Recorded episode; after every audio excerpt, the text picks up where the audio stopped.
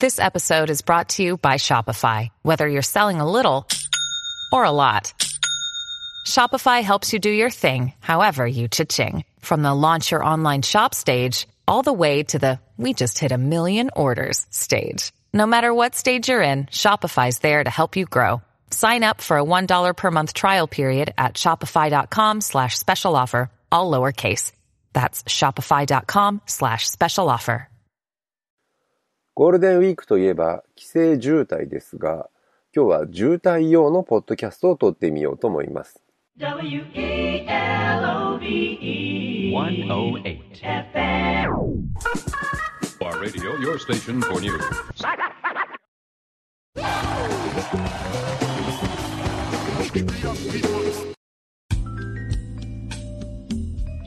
えーまずはね、渋滞をテーマにしたプレイリストってあるのかなと思って、Spotify で調べてみました。えーありますね。ちょっと紹介してみたいと思うんですけど、渋滞。え1曲目がね、ダンシングクイーン、アバ。えっ、と、何をしようとしてる？え2曲目がキングヌーの飛行艇で、うん、何をしようとしてるんだろう。で、3曲目がジャスティン・ビーバーのベイビー。えー次にバックストリート・ボーイズが来て、ザ・ビーチ・ボーイズ。ビーチ・ボーイズはね、ペットサウンズの中の素敵じゃないかが入ってますね。えーこれちょっと眠くなるんじゃ大丈夫？えーで、またキングヌーが来て、リサが来て、これはどういう趣味なのかちょっとね、計り知れないんですけど、眠気覚ましなのかな？えー別のプレイリスト見てみたいと思います。今度はね、渋滞用って ありました。えーこれは1曲目が、東京ディズニーランドエレクトリカルパレードのテーマから始まるというね、えーこれ2曲目が千と千尋なので、で、3曲目も被災地、被災市城なので、まあ、ジブリとディズニーで主に作られている。まあちょっと分かった気がするというかね。えー子供がむずがっている時に、まあ、おとなしくする音楽のプレイリストなのかもしれない。けど、これ最後ね、カルビン・ハリスが入ってるんですよね。えー、バイユー・アサイド。ちょっと意図わかんないですね。えー僕が渋滞用にプレイリスト作るんなら1曲目は、トーキングヘッズの最高キラー。曲紹介はしましたけど、音楽はかかりませんので、あしからず、えー各自の音楽アプリで聴いてください。ということで、ライターの早水健郎です。今日は渋滞用のプレイリストではなくて、渋滞用のブックリストの話をしたいと思います。えっ、とね、渋滞が出てくる小説をいくつか取り上げてみたいと思うんですが、まずは一作目、村上春樹の1984。これ主人公の青豆が最初に渋滞にタクシーに乗ってる時にハマるところから始まる小説なんですけど、場所は首都号3号線、えー三軒茶屋からちょっと渋谷に向かった上りの方で、平日のね、15時っていう設定なんですけど、まあこの時間だと、首都高はほぼ渋滞しないであろう。えー舞台は1984年ですけど、まあタクシーの運転手は日常から、えー首都高乗り慣れてるのでね、その辺の事情分かってるんですけど、どうも今日のは普通の状態ではない、渋滞ではないぞと、えー全く進んでないっていう話をして、けど青豆は約束通りの時間に待ち合わせ、これ仕事の待ち合わせなんですけど、渋谷に行かなきゃいけない。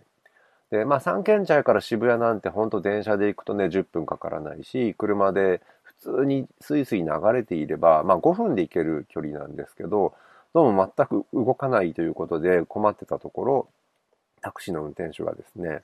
一つだけ方法があると。えーこれ、首都高には、まあ人間が歩くところないんですけど、非常用のはしごがあって、そこから脱出すれば出ることができますよと。ただし、えーこれは覚えておいてくれと。物事は見かけと違いますって話をするんですよね。で、ここからなんかいつもと違う日常が始まるかもしれないけど、それはまやかしであるみたいな、ちょっとタクシーの運転手、なんか、なん、なんて言うんだろうかね。これ、なんか物、何かを知っているかのようで物語のスタート時点で配される、えー案内役なんですよね。で、そこから実際に青豆はいつも通りの日常のようでちょっとだけ違う世界に足を踏み込んでしまうというね、物語の入り口の部分で渋滞が描かれています。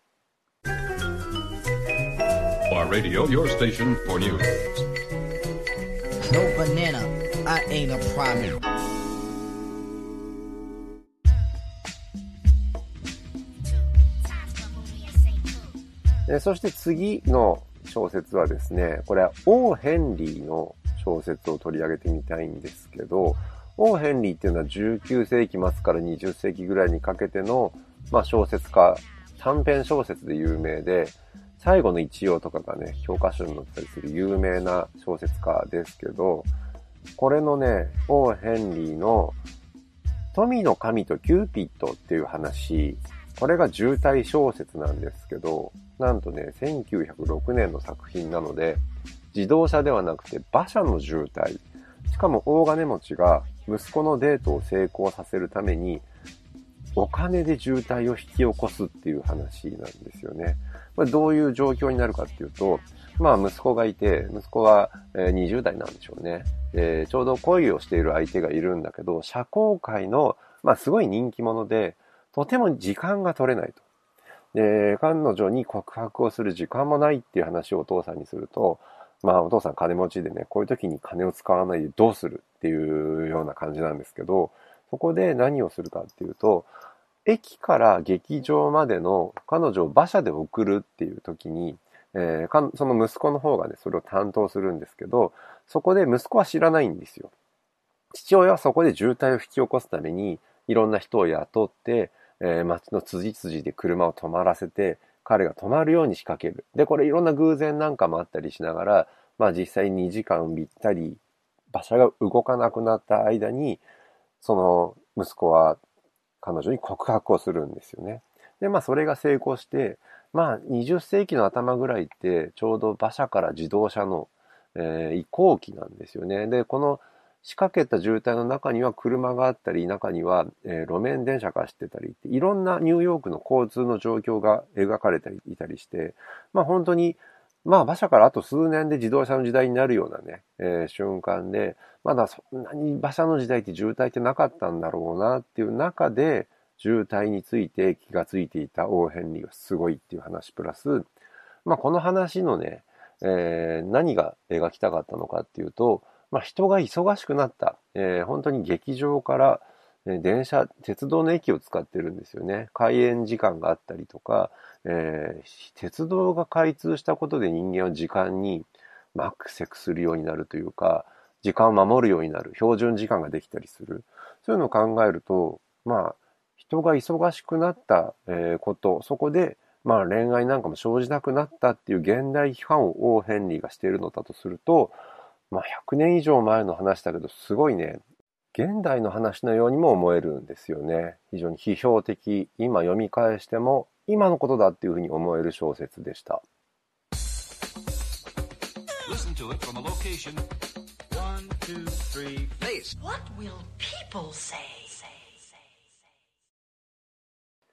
次はアルゼンチンの作家の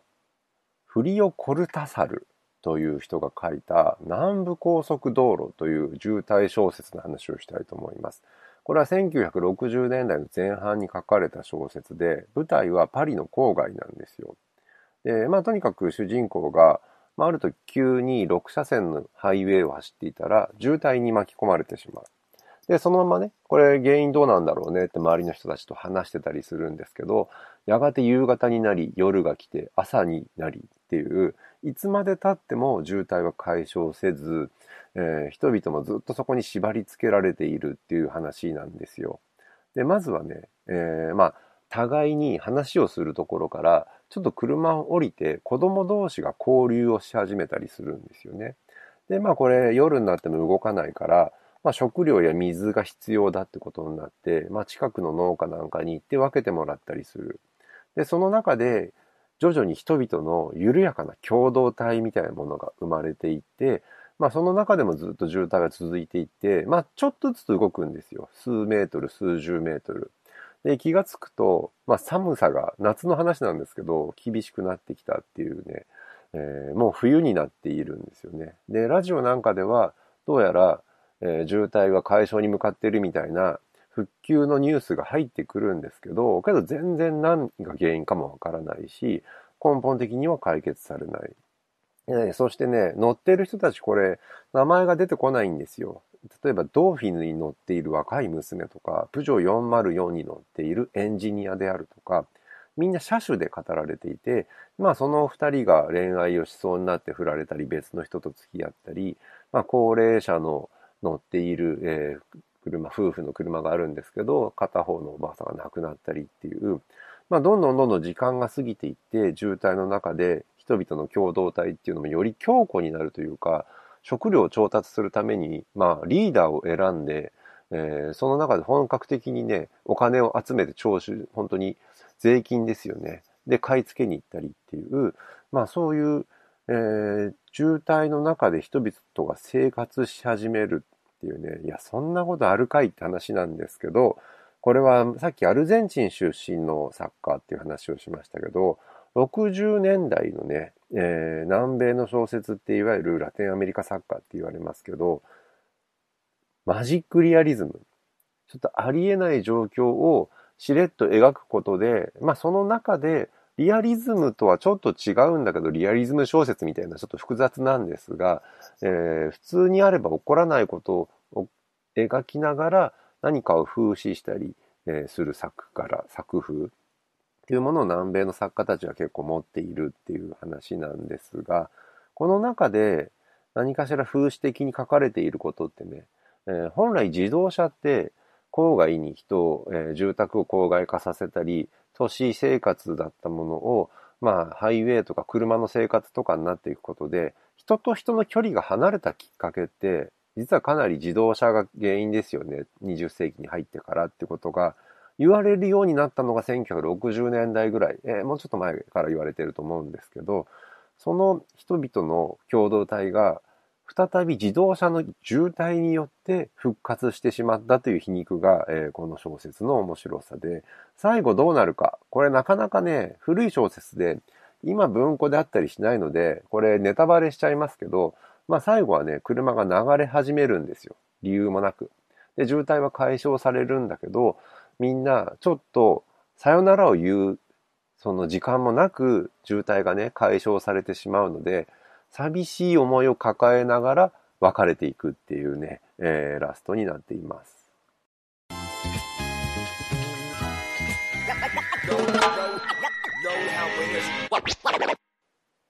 最後は松本清張の速力の告発という小説取り上げてみたいと思います。1969年。主人公は木谷っていう30代の男性で、妻と幼い息子をね、自動車事故で失っているんですよ。で、これを、まあ、加害者の青年っていうのも、一部では被害者のところがあるというか、彼自身も会社をクビになってしまい、ずっと反省して生きているんですよね。で、それを見たすえー、その姿を見た主人公の木谷は、これ自動車事故のね、その、を放置している社会全体の問題とか、自動車メーカーがそもそもスピードが出ることを売りにして、自動車を売っていることの問題っていうのに気づいて、それをね、どうにか、えー、抑えられないかという社会運動を始めます。で、最初は新聞に投稿したり、で、直接自動車メーカーに行って苦情を、えー、陳情、苦情行ったりする。で、その中でも全然通用しないので、自分の車を改造して80キロ以上出ないようにとかっていうね、いろんなことをするんですけど、どれも全く響かないんですよね。で、このままではダメで、全然違ったことをやらなきゃいけないっていうことで、彼は新しい社会運動のアイデアを思いつきます。それがどういうアイデアかっていうと、渋滞をね、人為的に作り出すんですよ。で、これデモ運動ではなくて、まあ、えー、自分の支援者何人もね、同じような、その自動車事故を減らそうっていう思いを持っている人たちがいて、その協力者、えー、たちと一緒に資金を集めて中古車、安い中古車を買って、一斉に幹線道路でエンストを起こすんですね。で、エンストの起こし方っていうのは、ガソリンに砂糖をまぶして、でそうすると、まあ、30分だか1時間だか後に車が止まってしまう。そしてなぜ止まったかっていうのは、ちょっとやそっとじゃわからない仕組みだっていうことで、まあ彼らはそういう演技をして、あれ、円弧でちょっと動かなくなっちゃったなっていう渋滞を作って、で、渋滞をね、増やすと、まあ渋滞が社会問題になって、みんなイライラして、まあ自動車メーカーが車を作りすぎてるのが悪いとか、えっ、ー、とまあ政府の自動車政策えー、何の策もなく、えー、自動車を作らせすぎていることへの批判が集まったりすると、これは主人公にとっても、まあ自動車社会をね、見直すきっかけになるという新しい社会運動で、これ単に、